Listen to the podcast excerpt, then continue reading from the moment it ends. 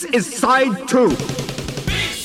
The B-side spot with Manfred Tomasa of Disdain.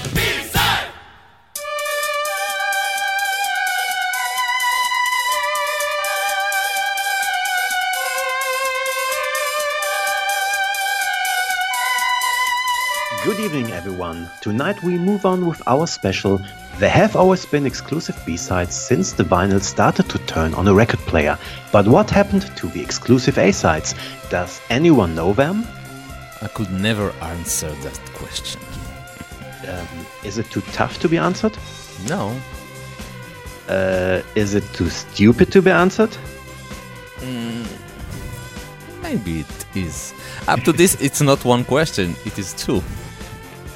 Uh, uh, okay, well, we do have an A-side and a B-side. There must be two questions, right? Mm, yes, of course. So, so let's play the exclusive A side.